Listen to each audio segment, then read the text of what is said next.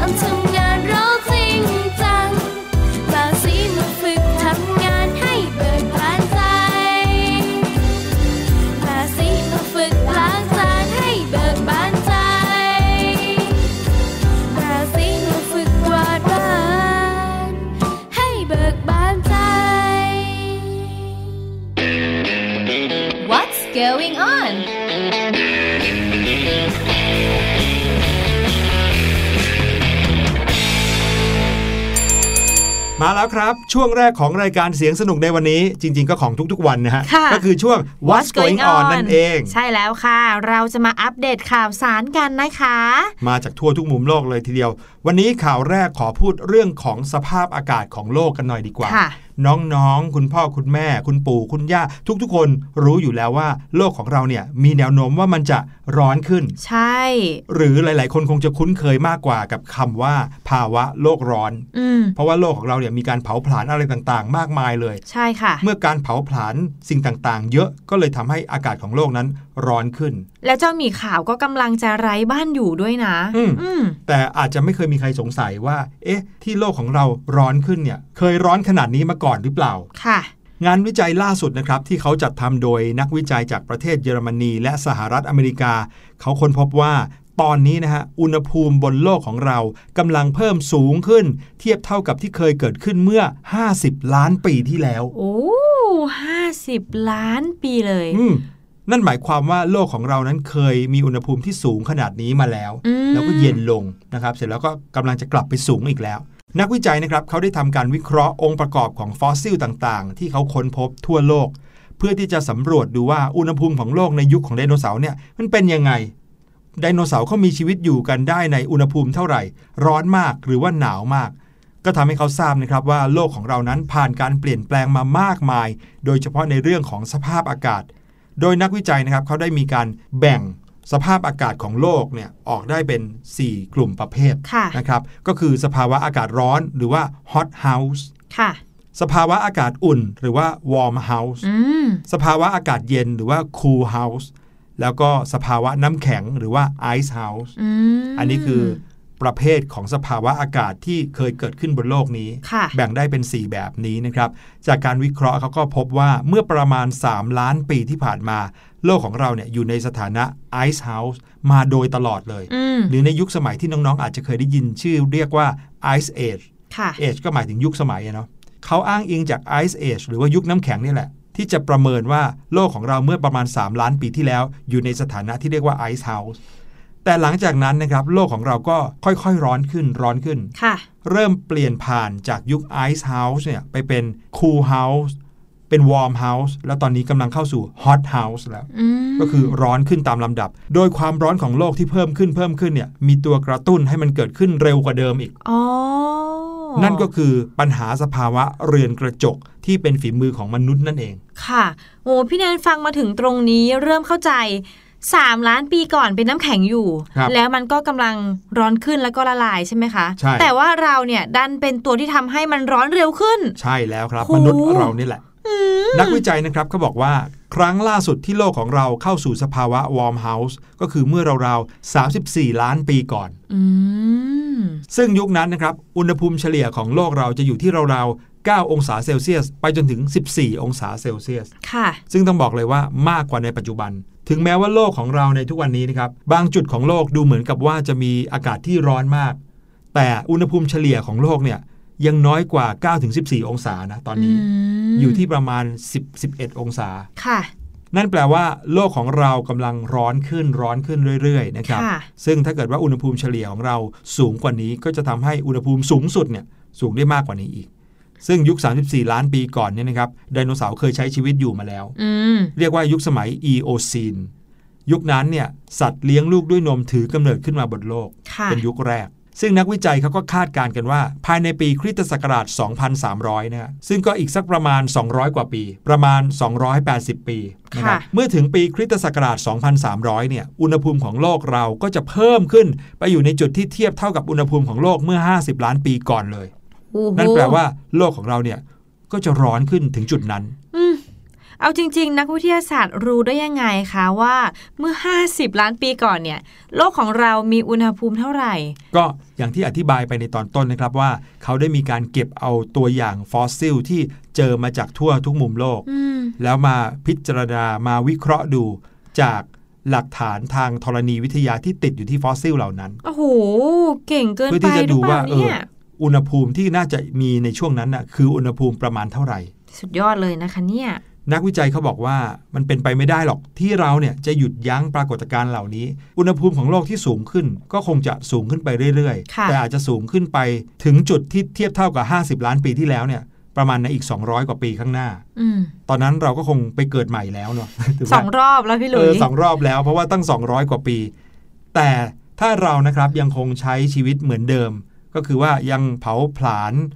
ทรัพยากรของโลกเหมือนเดิมค่ะใช้พลังงานกันเยอะเหมือนเดิมอืมไม่ประหยัดเหมือนเดิม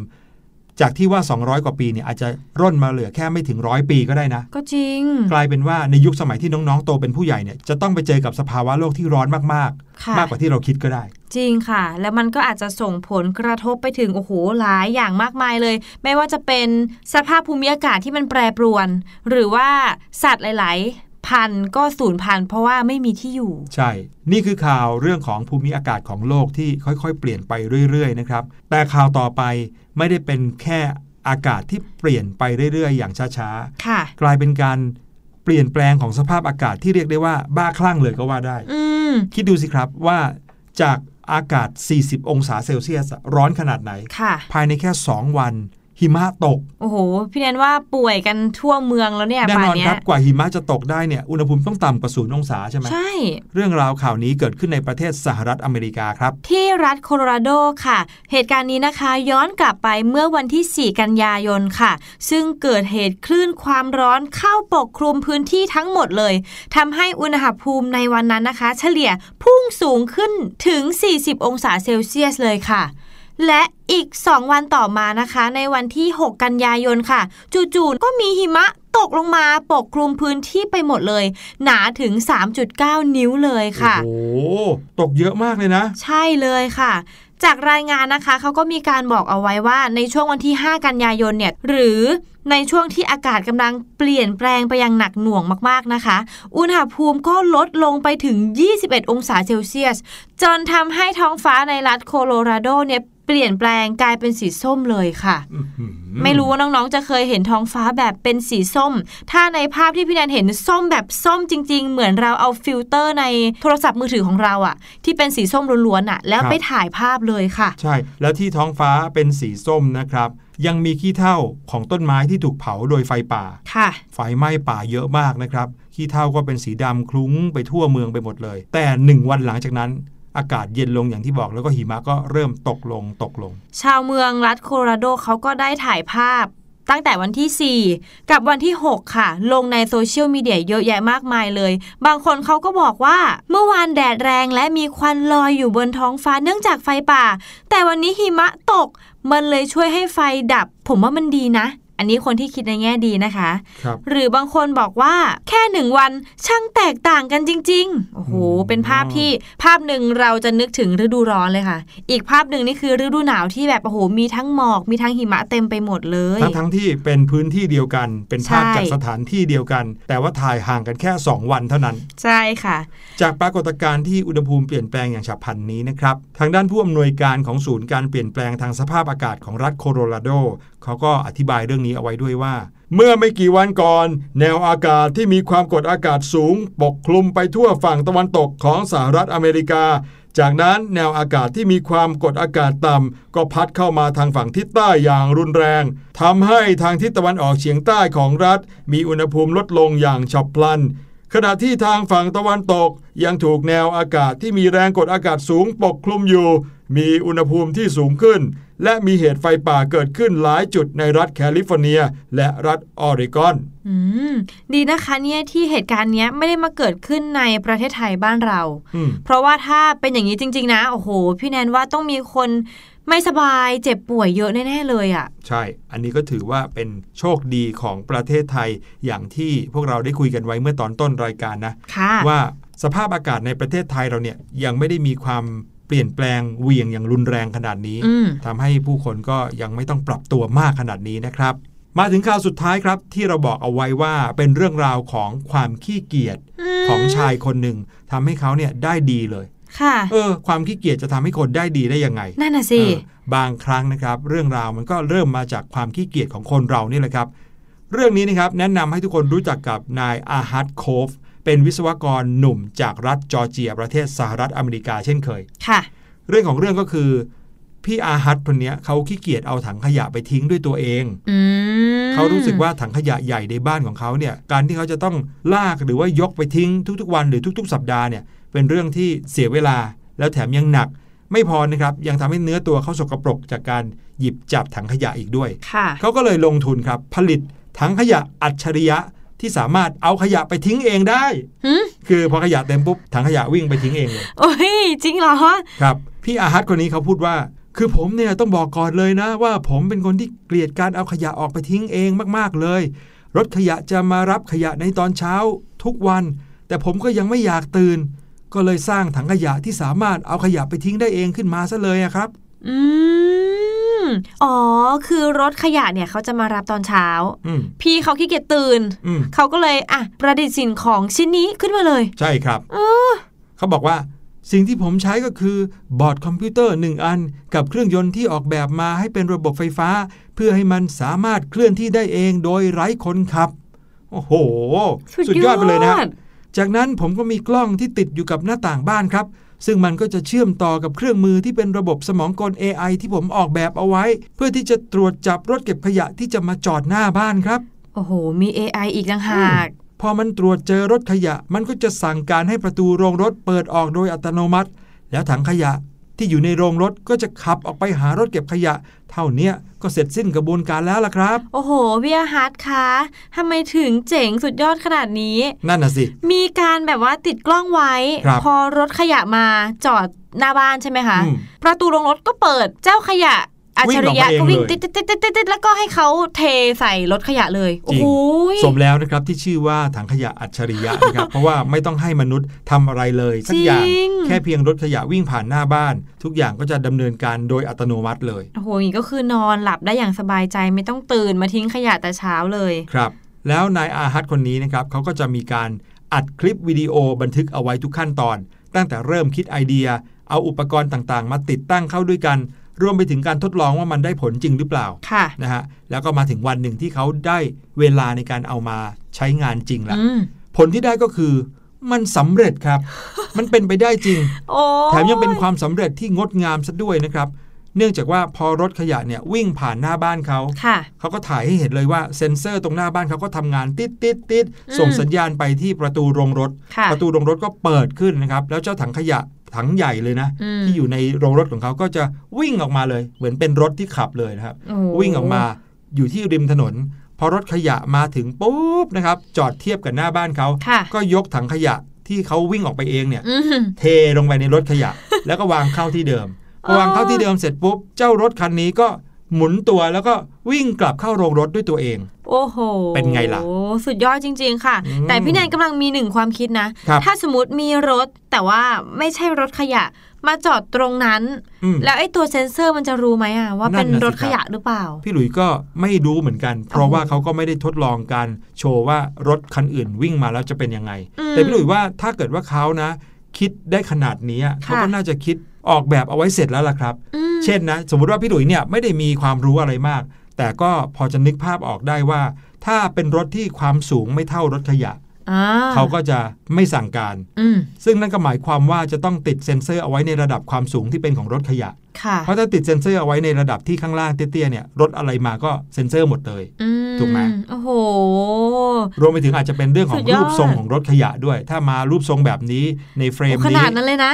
ก็ส่งสัญญาณเลย เป๊ะสุดยอดเลยนะคะเก่งไหมล่ะอืมนี่ขนาดเป็นไอเดียจากความขี้เกียจใช่อืมพี่แนนอยากให้น้องๆเนี่ยเกิดไอเดียนะ แต่ว่าไม่ได้เกิดจากความขี้เกียจละกัน เป็นความคิดสร้างสารรค์ หรือว่าเป็นสิ่งที่เราสนใจดีไหมพี่หลุย ใช่แล้วครับอืมอะไรที่เราสนใจลองเอาจริงเอาจังกับสิ่งนั้นนะครับค่ะก็จะทำให้เราได้แนวคิดได้ความรู้มีทักษะเพิ่มเติมใช่เผลอๆเราอาจจะเป็นผู้เชี่ยวชาญทางด้านนั้น ไปโดยอัตโนมัตินะอืมเดี๋ยวนี้มีเด็กๆ ที่เก่งหลายคนเลยใช่ในหค่ะลายๆด้านด้วย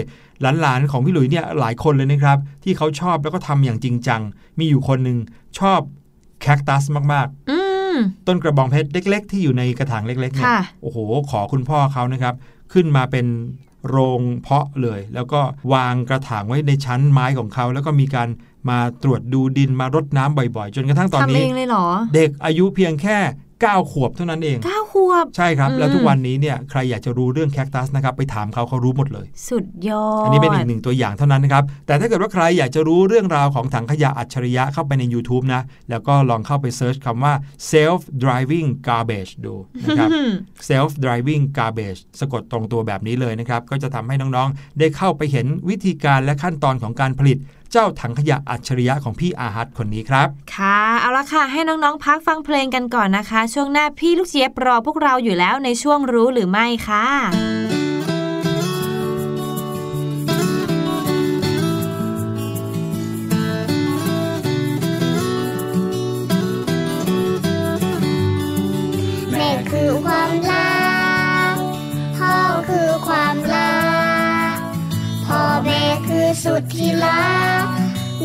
รักพ่อแม่ที่สุดแม่คือความรัก พ่อคือความรัก พ่อแม่คือสุดที่รักหนูรักพ่อแม่ที่สุด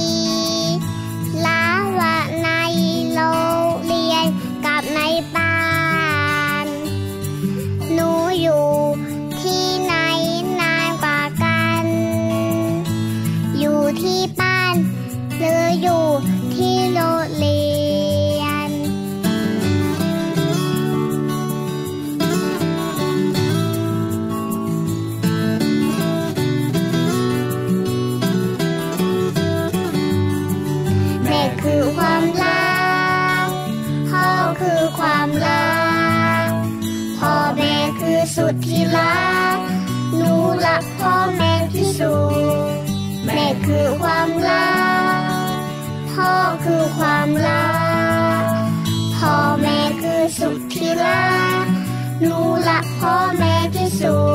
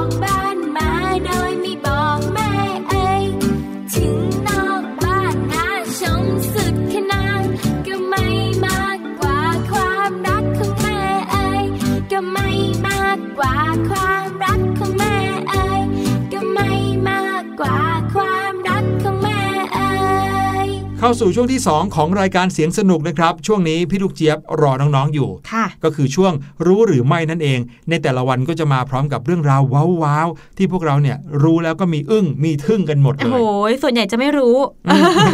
วันนี้นะครับจะเป็นเรื่องราวของอะไรน่าสนใจ น่าอึ้งน่าทึ่งแค่ไหนค่ะไปติดตามกันได้เลยกับ รู้หรือไม่ครับ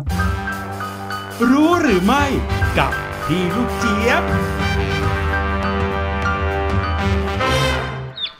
วัสดีค่ะ ได้เวลาดีๆ กลับมาเจอกับพี่ลูกเจี๊ยบแล้วนะคะ ในช่วงของรู้หรือไม่นั่นเองค่ะ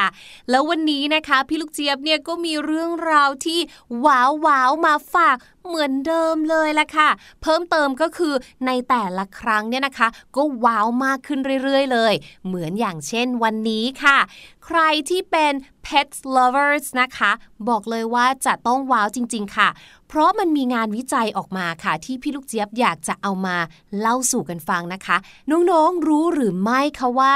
คนที่ชอบพูดคุยกับสัตว์เลี้ยงบ่อยๆ เนี่ย มีแนวโน้มว่าจะฉลาดแหละขอบอกแหมฟังแบบนี้แล้วนะ พี่ลูกเจี๊ยบอยากจะกลับไปคุยกับจิ้งจกที่บ้านเลยละค่ะ เอ๊ะ แต่จิ้งจกนี่นับเป็นสัตว์เลี้ยงหรือเปล่า อันนี้ไม่แน่ใจ สำหรับบ้านไหนนะคะที่มีสัตว์เลี้ยงอยู่ที่บ้าน พี่ลูกเจี๊ยบมั่นใจว่า การพูดคุยกับสัตว์เลี้ยงที่บ้านเราเนี่ยน่าจะเป็นหนึ่งในกิจวัตรประจำวันของหลาย ๆ คนเลยละค่ะ เวลาที่เราไปไหนกลับมา หรือแม้กระทั่งเวลาที่เราเนี่ยกำลังจะไปไหนนะคะ นอกจากที่เราจะร่ำลาพ่อแม่ของเราแล้ว หรือว่าบอกคนในบ้านของเราแล้วเนี่ยหนึ่งในนั้นบางทีเราจะต้องมีการร่ำลาสัตว์เลี้ยงของเราด้วยนะคะ ไม่เท่าไหร่หลาย ๆ คนเนี่ยเหมือนคุยกันรู้เรื่อง แล้วก็มีการปรับเสียงเป็นเสียงที่ 2 3 4 และ 5 อีกต่างหากค่ะ และล่าสุดนะคะ งานวิจัยจากศาสตราจารย์นิโคลัส แห่งมหาวิทยาลัยชิคาโกนะคะ เขาก็ได้ออกมายืนยันถึงความสามารถพิเศษอันนี้แล้วค่ะว่า ใครก็แล้วแต่ที่พูดคุยกับสัตว์เลี้ยงของตัวเอง อันนี้เนี่ยยืนยันข้อแรกนะคะว่า คุณไม่ได้บ้าอย่างแน่นอน แล้วก็ไม่ได้มีความผิดปกติแต่อย่างใดด้วย แต่จริงๆแล้วนะคะ คุณนั้นมีความสามารถพิเศษอยู่ต่างหาก ไม่ว่าจะเป็นการที่น้องๆเนี่ยนะคะ พูดคุยกับสัตว์เลี้ยงอะอันนี้คือสิ่งมีชีวิตเนาะหรือบางทีค่ะ เราก็อาจจะเผลอไปพูดคุยกับของเล่นของเรา ตุ๊กตาของเราอะไรแบบนี้นะคะ ไม่น่าเชื่อว่าพฤติกรรมอันนี้นะคะ หรือว่านิสัยการชอบพูดคุยแบบนี้เนี่ยมีชื่อเรียกทางวิทยาศาสตร์ด้วยนะคะ ชื่อเรียกนั้นอาจจะยากนิดนึงค่ะแต่ว่าเราก็สามารถอ่านออกเสียงได้ว่า anthropomorphizing นั่นเองค่ะ ซึ่งนิสัยอันนี้หรือว่าพฤติกรรมอันนี้มันเป็นปกติ เพราะคนเราเนี่ยนะคะมักจะชอบตั้งชื่อ หรือพูดคุยกับอะไรก็แล้ว แต่ไม่ว่าจะเป็นสิ่งของหรือสิ่งมีชีวิตนะคะ ที่เราเนี่ยรู้สึกผูกพันเป็นพิเศษค่ะ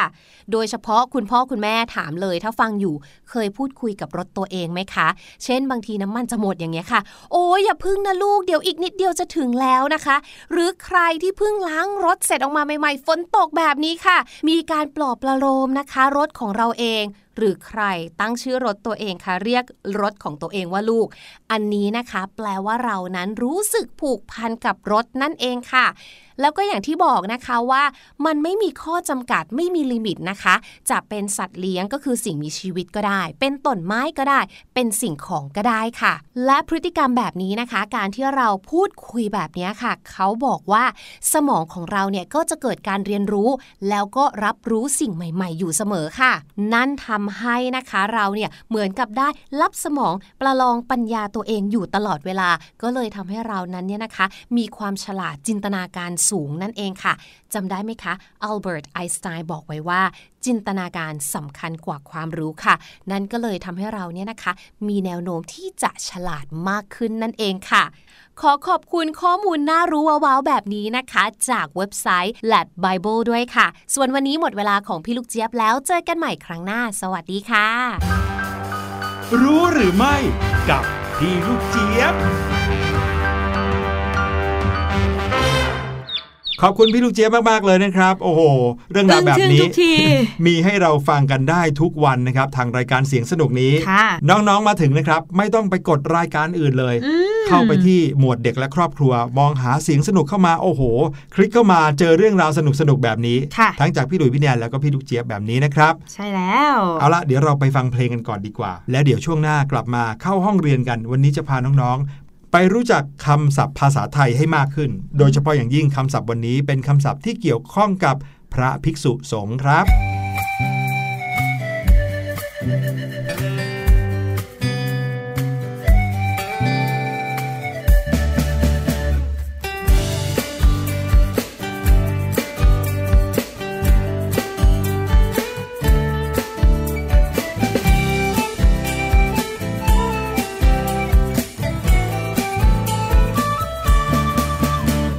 อ็มมัวแต่ก้มแต่มอง เอ็มมัวแต่ก้มแต่มอง สายตาเราจะเสียหรือเปล่า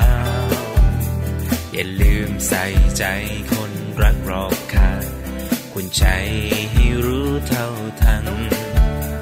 เอ็มมัวแต่ก้มแต่มอง เอ็มมัวแต่ก้มแต่มอง ใช่เกินความจำเป็นหรือเปล่า ก็เห็นผู้ใหญ่ใครๆก็เป็นทางนั้น หรือเราต้อง ทำตามเขา เมื่อไรจะวางสักทีแล้วทำการบ้านจงอยู่อย่างนั้นไม่เห็นได้อะไร โอ้ได้แน่นอนสาระก็มากมายถ้าไม่ชัดไม่ไหลเดียวไม่ทันเขา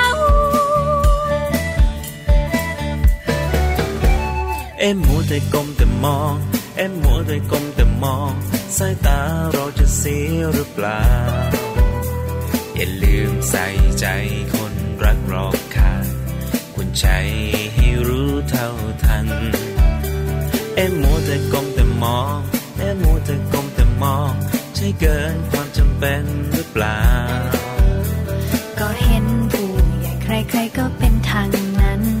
หรือเราต้องทำตามเขา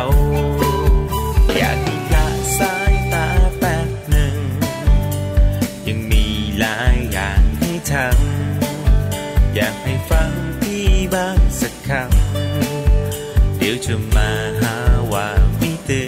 อนจะวางแล้วแป๊บเดียวนิดหนึ่ง จะรีบทำการบ้านเร็วไว จะเชื่อฟังไม่มีเลวไหล วางมือถือไว้ใช้เท่าที่จำเป็น เอ็มมัวแต่ก้มแต่มอง เอ็มมัวแต่ก้มแต่มอง สายตาเราจะเสียหรือเปล่า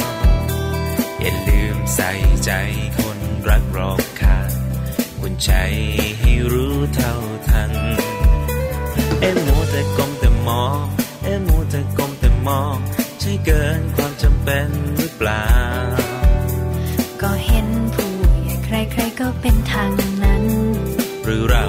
ต้องทำตามเขา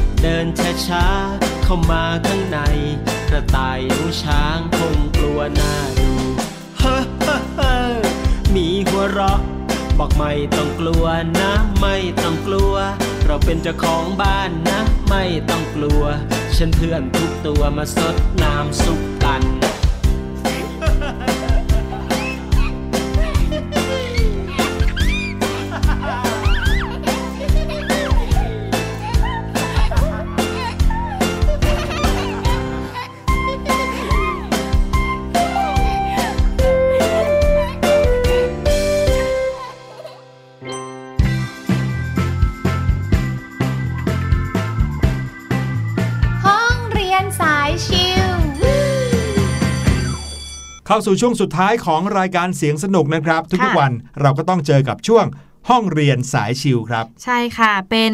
ช่วงที่เราจะมาศึกษาเรียนรู้แบบชิวๆกัน ใช่ ไม่ต้องมานั่งตึงเครียดคิ้วขมวดกันนะคะน้องๆใช่ปล่อยให้พี่หลุยส์กับพี่แนนคิ้วขมวดกันสองคนเนาะวันนี้นะครับเป็นเรื่องราวของคำศัพท์ภาษาไทยครับค่ะแต่ว่าเป็นคำที่เราน่าจะได้ใช้จริงในชีวิตประจำวันเยอะเหมือนกันอืมแต่หลายคนยังไม่รู้คำศัพท์เหล่านั้นค่ะไม่น่าเชื่อนะ เป็นคำที่เราน่าจะใช้บ่อย แต่เรายังไม่ค่อยรู้กันเท่าไหร่อืมอาจจะเคยได้ยินผ่านหูแต่ก็ไม่รู้ว่ามีความหมายว่าอะไรนะครับค่ะนั่นก็คือคำศัพท์ที่ใช้กับพระภิกษุสงฆ์นั่นเอง คุณพ่อคุณแม่คงจะพาน้องๆ ไปวัดกันบ่อย ใช่ใช่ไหมแต่ว่าพี่แนนคิดว่าน้องๆ หลายๆ คนอาจจะไม่ค่อยได้ใช้คำศัพท์เหล่านี้กับพระสงฆ์เท่าไหร่ เพราะว่ายังไม่ค่อยได้พูดคุยกับพระสงฆ์เนาะ ครับ ส่วนใหญ่จะเป็นผู้ใหญ่พูด ใช่ค่ะ ด้วยความที่พระภิกษุสงฆ์เนี่ยท่านไม่ได้เป็นเหมือนกับคนทั่วไปอย่างเราค่ะนะครับ ท่านเนี่ยถือสมณเพศ หมายความว่ามีวิถีชีวิตที่ไม่เหมือนบุคคลทั่วไป ค่ะ โดยสังเกตนะครับก็คือ ท่านก็จะมีการนุ่งห่มที่ไม่เหมือนกับคนทั่วไปที่ใส่เสื้อผ้าใช่ไหมครับ อืม ผ้าที่ท่านนุ่งห่มเนี่ยเรียกว่าผ้าไตร มีอยู่ 3 ชิ้นหลักๆ ก็คือสบง อังสะ แล้วก็จีวร ค่ะ นุ่งห่มกัน เพื่อให้ดูก็รู้เลยว่าเป็นพระสงฆ์โกนศีรษะด้วย ค่ะ โกนคิ้วด้วย อืม ดังนั้นเนี่ยพระสงฆ์เดินมาเรารู้อยู่แล้วว่า ไม่เหมือนกับคุณพ่อคุณแม่คุณพี่คุณป้าคุณน้าของเราแน่นอนค่ะ ดังนั้นคำศัพท์ที่เราใช้กับพระสงฆ์เนี่ยจึงไม่เหมือนกันกับคำศัพท์ที่เราจะใช้กับบุคคลทั่วไปอืมเช่นสมมุติว่าพี่แนนอยากจะได้ของจากพี่หลุยค่ะใช่ไหมครับ พี่แนนอาจจะบอกว่าพี่หลุยส่งของอันนี้ให้พี่แนนหน่อยอืมแต่ถ้าเราจะส่งของให้กับพระเนี่ย เราจะไม่ใช้คำว่าส่งของ ยื่นของ ยื่นให้ เราจะไม่ใช้คำนี้นะครับ เราจะใช้คำว่า ประเคนค่ะการส่งของให้พระสงฆ์ใช้คำว่าประเคน อย่างนี้เป็นต้นนะครับ ยังมีคำศัพท์อีกหลายคำเลยที่เกี่ยวข้องกันกับการทำสิ่งต่างๆ หรือว่าพูดสิ่งต่างๆ กับพระสงฆ์วันนี้เราจะมาเรียนรู้กันครับ อย่างคำว่าอาหารค่ะสำหรับคำศัพท์ที่เราจะใช้กับพระภิกษุสงฆ์ก็คือคำว่าพัตตาหารค่ะ น้องๆ หลาย ๆ คนอาจจะเคยได้ยินในบทสวดเนาะที่ เราเนี่ยถวายพัตตาหารให้กับพระภิกษุสงฆ์ค่ะ อีกคำหนึ่งนะครับที่ใช้กันอย่างแพร่หลายเลย แล้วเราก็ได้ยินบ่อยมากๆด้วยค่ะก็คือคำว่าฉัน